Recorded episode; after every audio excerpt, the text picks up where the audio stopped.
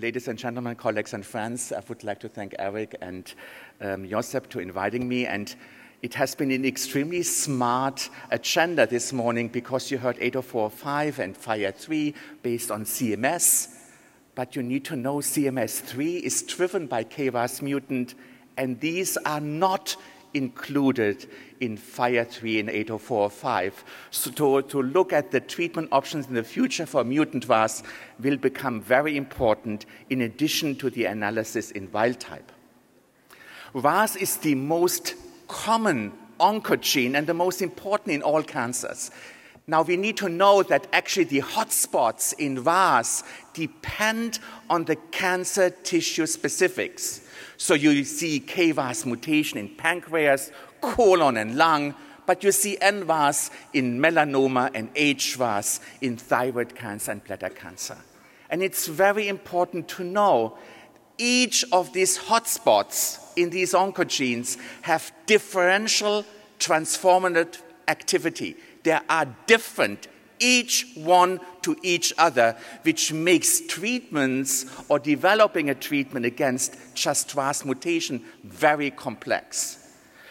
So, my agenda for today is going to the mechanism of action of RAS mutations, and I have to say I learned a lot. This is not an easy talk to prepare, and it was an exciting challenge by the scientific program committee. I will show you the preclinical models, uh, the clinical trials ongoing, and interesting data on research, on biomarkers, and my view on how to treat mutant RAS.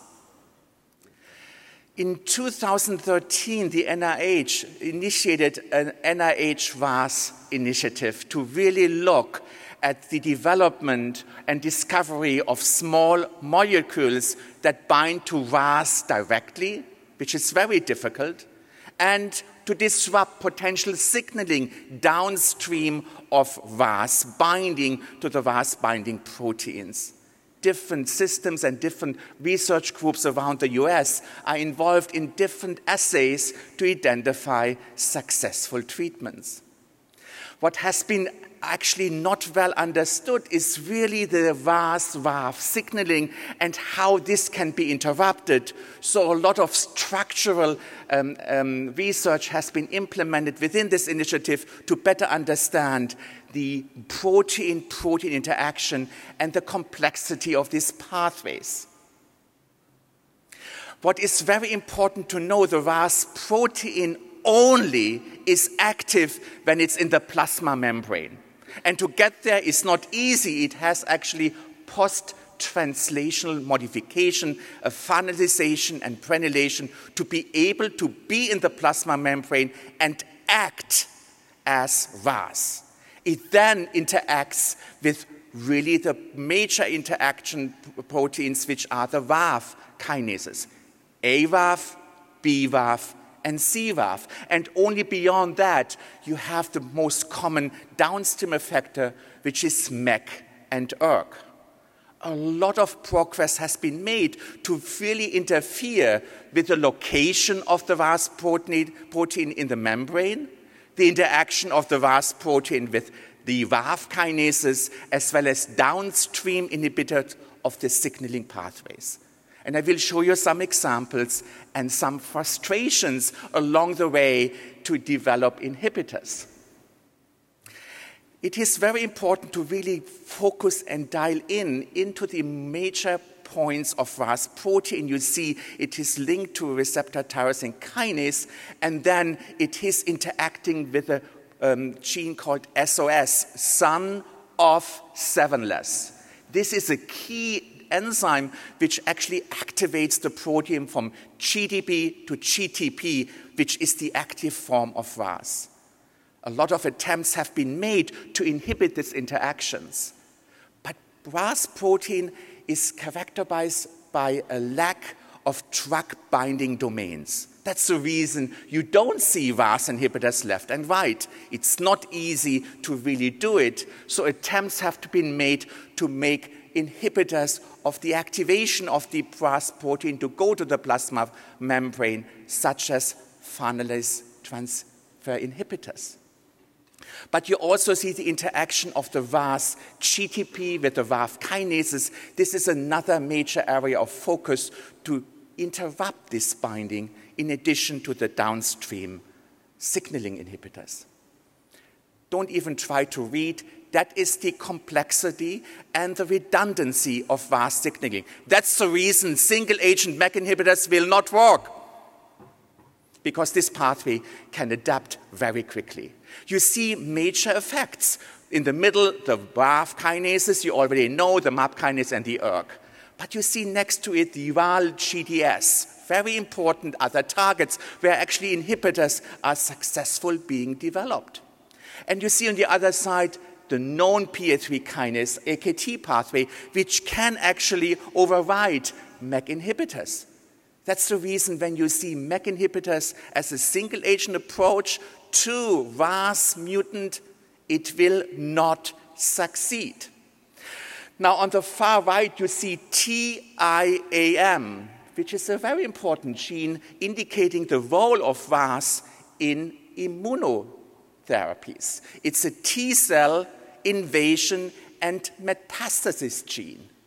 So it already shows us the connection between mutant RAS, activation of these pathways, and the impact of immunotherapies. So just looking at this heterogeneous signaling, you can understand that a single inhibitor of one of these pathways will be not successful. So, what are the approaches to be more successful, to maybe look upstream at the mutations of KRAS with a hotspot, particular in G12C, D, and V, a little bit less than G13D, as well as the exon 61. Structural biology is very important, and the conformation of the protein is different in each of these mutations, requiring a different inhibitor to these specific mutations. I will show you examples that there is inhibitors of G12C, which does not work for the other hotspots. The other particular approaches is to look really at the effectors particularly the RAF kinases, and I will give you also some examples.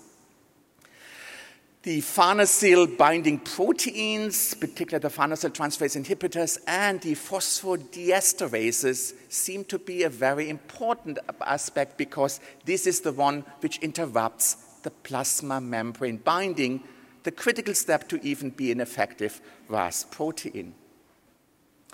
The RAF kinases have been in the last the major focus of drug development.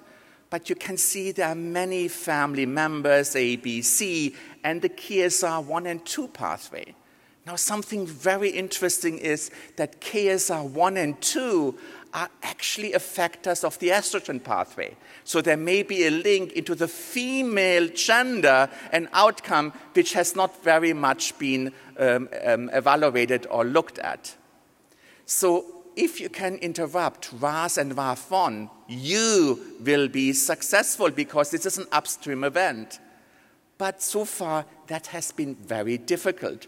So many people try to develop inhibitors against the RAS binding domain, much less than the cysteine rich domain. So, what are the treatment approaches so far in place? Well, there are some interesting um, compounds which interfere with the binding um, of RAS to the plasma membrane, particularly the farnesylation and prenylation. There are preclinical data saying one inhibitor is not enough, so they're now combining both an inhibitor of the prenylation and the farnesylation. For GC12C, this is a very interesting mutation because it switches between GDP and GTP. So there is a compound which actually interacts with GDP and can interrupt the signaling of this mutant RAS. Preclinical models very successful. It doesn't work in other mutations. It seems like logical to do just a pan-RAS inhibitor, and there are some data with two compounds. One of them is in phase one clinical trials, but the data are still uh, pending if this is successful based on the specific conformation and interaction of each hotspot mutation. There is an inhibitor, and you heard it in previously, rigosertib, which was negative. This actually interacts with this RAL GDS and PI3 kinase pathway. But also the data have been very limited, so we do not know the success. Again, the redundancy and the adaptive features of this signaling pathway will be a major challenge. You saw SOS, that is in development, and I think maybe promising to look because that's the binding interaction of all the mutations with the GDP and GDP conversion. There is an interesting new fact that RAS needs to dimerize. So some of the new compounds look at the inhibition of the dimerization of RAS, which has shown in preclinical models to increase sensitivity to MEK. Again, highlighting you need a dual, at least a dual approach to be successful. To give you an idea how complex these data are, that farnesyl transferase inhibitors are very successful for HRAS, but don't work for KRAS because of the differences of the protein post-translation modification. So we need to be very careful how we develop inhibitors for mutant RAS because K, H, and S are not the same.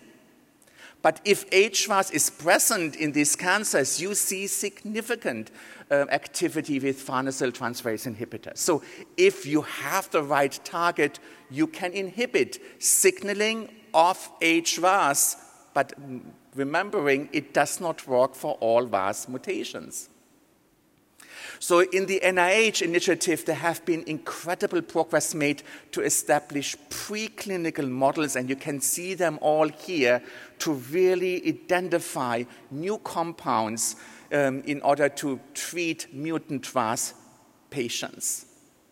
One of these assays is actually the MEF assay, the mesenchymal embryonal fibroblast screen, and you can see these are done with Sanofi compounds and basically showed that MEK and ERK inhibitors did not do very well.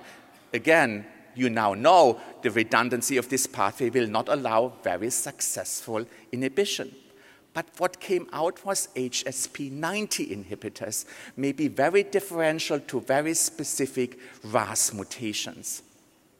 And when you look at the IC50 plots, you see that these two HSP90 inhibitors seem to do very well in KRAS mutation here tested in G12D, and these are now being evaluated in preclinical and early clinical trials.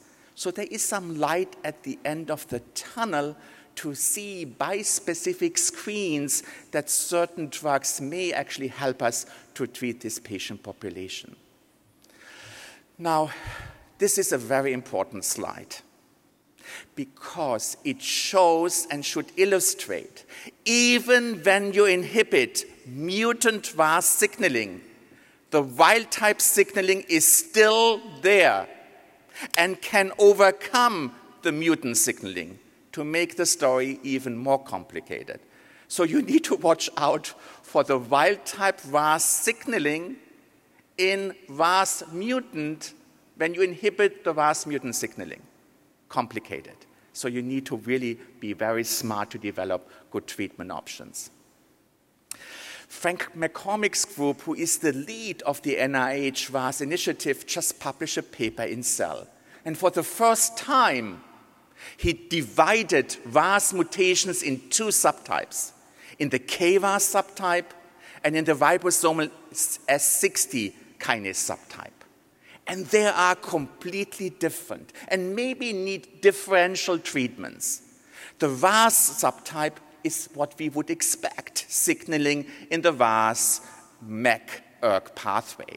But new information is that this actually is more in the upregulation of genes in the epithelial phenotype. In contrast, the RSK subtype is more M2 and PI3 kinase, and here you have more upregulation of the mesenchymal EMT pathway.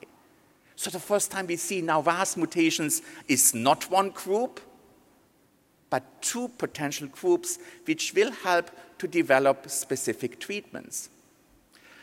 So when we look at the Cas subtype, the RAF-MEK-ERK dependency is important for drug development. And here we are seeing uh, potential signals with MEK inhibitors such as trametinib and xalotanib alone or in combination. There are drugs which inhibit the downstream effector, which is ERK, in clinical trials. But all this data suggests you need combinations. MEK and ERK inhibitors seem to overcome the resistance seen in the early clinical trials with a single agent. There are some drugs looking at pan-RAF inhibitors, as I mentioned, the interaction with the RAS mutant, with the effector protein, and different inhibitors inhibiting VAV and MEK. Now, there are some very exciting data on CDK4 and 6 and MEK inhibitors, and I will show you that maybe this will give us a better indication. This is in a KRAS, an NRAS mutant cell line, and you can see single agent um, palbociclib and uh, did not do anything. But combining, you see suddenly significant um, tumor shrinkage or cell death. And looking at many different cell types, you see it in mutant, it seems to really work well, except in the wild type, which makes actually some sense. So, smarter inhibition on dual sides in this complex signaling pathway may be helpful, and CDK4 and 6 in combination with MEK inhibitors are now in clinical trials. This is one of the examples. This is an accrued GI trial which actually looks at mutant RAS colorectal cancer randomizing to TAS 102 versus a combination with a CDK4 inhibitor and a MEK inhibitor. So this is now being um, um, developed, and we will see if there is a clinical effect as we have seen that in preclinical models. Now, you all know the particular effect of EGF receptor inhibition and that you have emergencies of KRAS mutations in the blood. And now, particular trials have been developed for an emergent resistance with low allele frequency of RAS mutant to combine with a MEK inhibitor. So this is now ongoing at MD Anderson and as an NIH-funded clinical trials. So MEK inhibitors here to overcome the resistance to EGF receptor. Now at ESMO in Madrid, there was an interesting finding, very small sample size, but I need you to figure that out. Because KRAS mutant, we think this is set in stone. But we know it's not. There is a molecular dynamic under treatment pressures. And here in a small series from Dr. Gazzaniga, um, which was presented at ESMO and now published in a case report in the Journal of Clinical Oncology, Precision Oncology, showed five out of 10 patients identified as KRAS mutant treated with bevacizumab-based chemotherapy lost their KRAS. And some of these patients were treated with cetuximab with a partial response. So I think we need to bigger figure out that when we check for KRAS mutations, we need to monitor for it because if it disappears here in liquid biopsy, that may open a new opportunity. We need to validate these findings, but keep our minds open that it does not only go in developing resistance, but losing genes responsible for resistance in the first place. So we also know that particular the RSK subtype is dependent on metabolic dependency, particular glycolysis.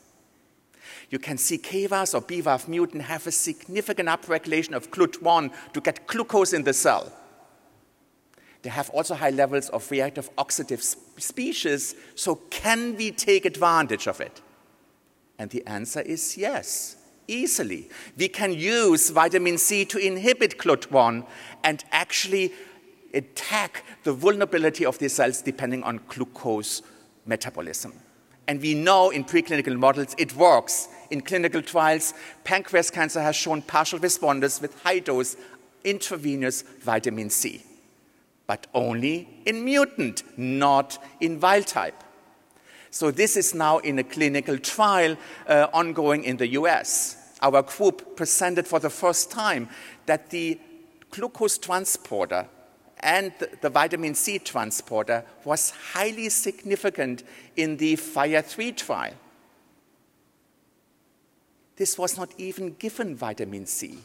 The regulation of mutant with this transporter plays already a role without interfering, intervening, and that may be further reason to evaluate the role of vitamin C in mutant RAS. In fact, this transporter as a SNP was highly associated with the gene expression in the tumors. So we know this is for real how we take advantage. We need to be smart to develop clinical trials. This is the clinical trial with vitamin C. You know, high doses. Low doses do not do it. It's 1.25 grams per kilogram, three to four times a week. Ongoing for pancreas and colon cancer. I'm finishing up with the New England Journal paper of the T cell transfer targeting mutant RAS. Only mutant RAS, not wild type. I told you about the TIAM gene and regulating T cell um, activity. So here are the data linking RAS with the immune system. RAS signaling has an impact on TILs in the tumor. We know it regulates GM-CSF and it upregulates PD-L1 on T cells. Again, T cell regulation. We know that TILs particularly recognize G12D, not all hotspots. And that this will allow a potential adoptive T cell transfer, which was shown by Dr. Rosenberg, but here you need to have the right HLA type. G12D are now being evaluated for special vaccines in combination with GM-CSF because this opens up the opportunity for T cell recognition. And combinations of MEK and PD-L1 have been shown today, not successful. You probably now know why? It's not enough. So, what is so different with mutant KRAS? We actually did a large uh, study on FIRE3 and TRIBE and MAVERICC. The biomarkers predicting outcome for mutant RAS are completely different than wild type. But when you look in this list, you can see TPK1 and you can see KSR2. These are the critical enzymes which actually pop up in lethal screens as most important factors associated with outcome in patients not treated with any inhibitors of RAS. But there are unique clues. Maybe we can develop better treatments. MLH1 activation seemed to be very important for the efficacy of chemotherapy in FOLFIRI BEV in mutant RAS. So DNA mismatch repair may play a role. Is that important? Or immune regulation, CCL2, one of the major factors for tumor-associated macrophages. Again, only positive in mutant, indicating again a link to the tumor microenvironment here, the tumor macrophages and not the T cells. So there are unique opportunities we see in the clinic and preclinical models to develop better treatment options. So what is the current view? You would probably agree with that, and here is kind of my take. So do we do in the future cetuximab when RAS mutation disappear? Maybe. Data needs to be shown. In mutant BRAF, I think we all move with the BRAF inhibitors with cetuximab and the MEK or irinotecan in the first line. These trials are already ongoing. MSI high mismatch repair will move, uh, PD-L1 inhibitor will move into first line. So the whole shake-up will be very important. Are we doing the right thing right now? Is the treatment we suggest really effective? Well, there are interesting data. This is from Herb Hurwitz showing that the efficacy of bevacizumab, our default, seemed not to work very well in mutant. You can see in the subset analysis it did not associate with overall survival, only wild type in the registration trial. When you look at the FIRE3 data, you see higher response rate and high, a longer progression-free survival, but the overall survival in mutant versus wild type BEV was the same than cetuximab. When we look at other anti-VEGF, if this is BEV or RAMI or aflibercept, all have not shown significant activity in mutant RAS. So is anti-VEGF really our good default? I think we need to be really careful in the future. Does chemotherapy make a difference? Well, this data was already shown, but here I'm focusing on the green lines on mutant. Cremolini showed in mutant RAS, when you add oxaliplatin to FOLFIRI, it did not matter. And when you added on the other side to 5-FU-BEV, irinotecan, it did not matter. So our chemos are not very effective in mutant RAS as well as our antibodies. We really need a new approach. And here comes my conclusion. RAS is the most common mutant oncogene and one of the most important targets we need to really be successful. New understanding of functions of RAS in the membrane, downstream signaling, and the metabolic dependency will allow us to, new, to develop new successful treatments. However, the complexity, the redundancy, and the adaptive feedback in this complex pathway remains a significant challenge. Only combinations with novel inhibitors, which we discussed, will hopefully be successful. We need to understand biomarkers for mutants are different, and they may give us some clues for new novel targets, and we just need better treatments for mutant colorectal cancer. Thank you very much.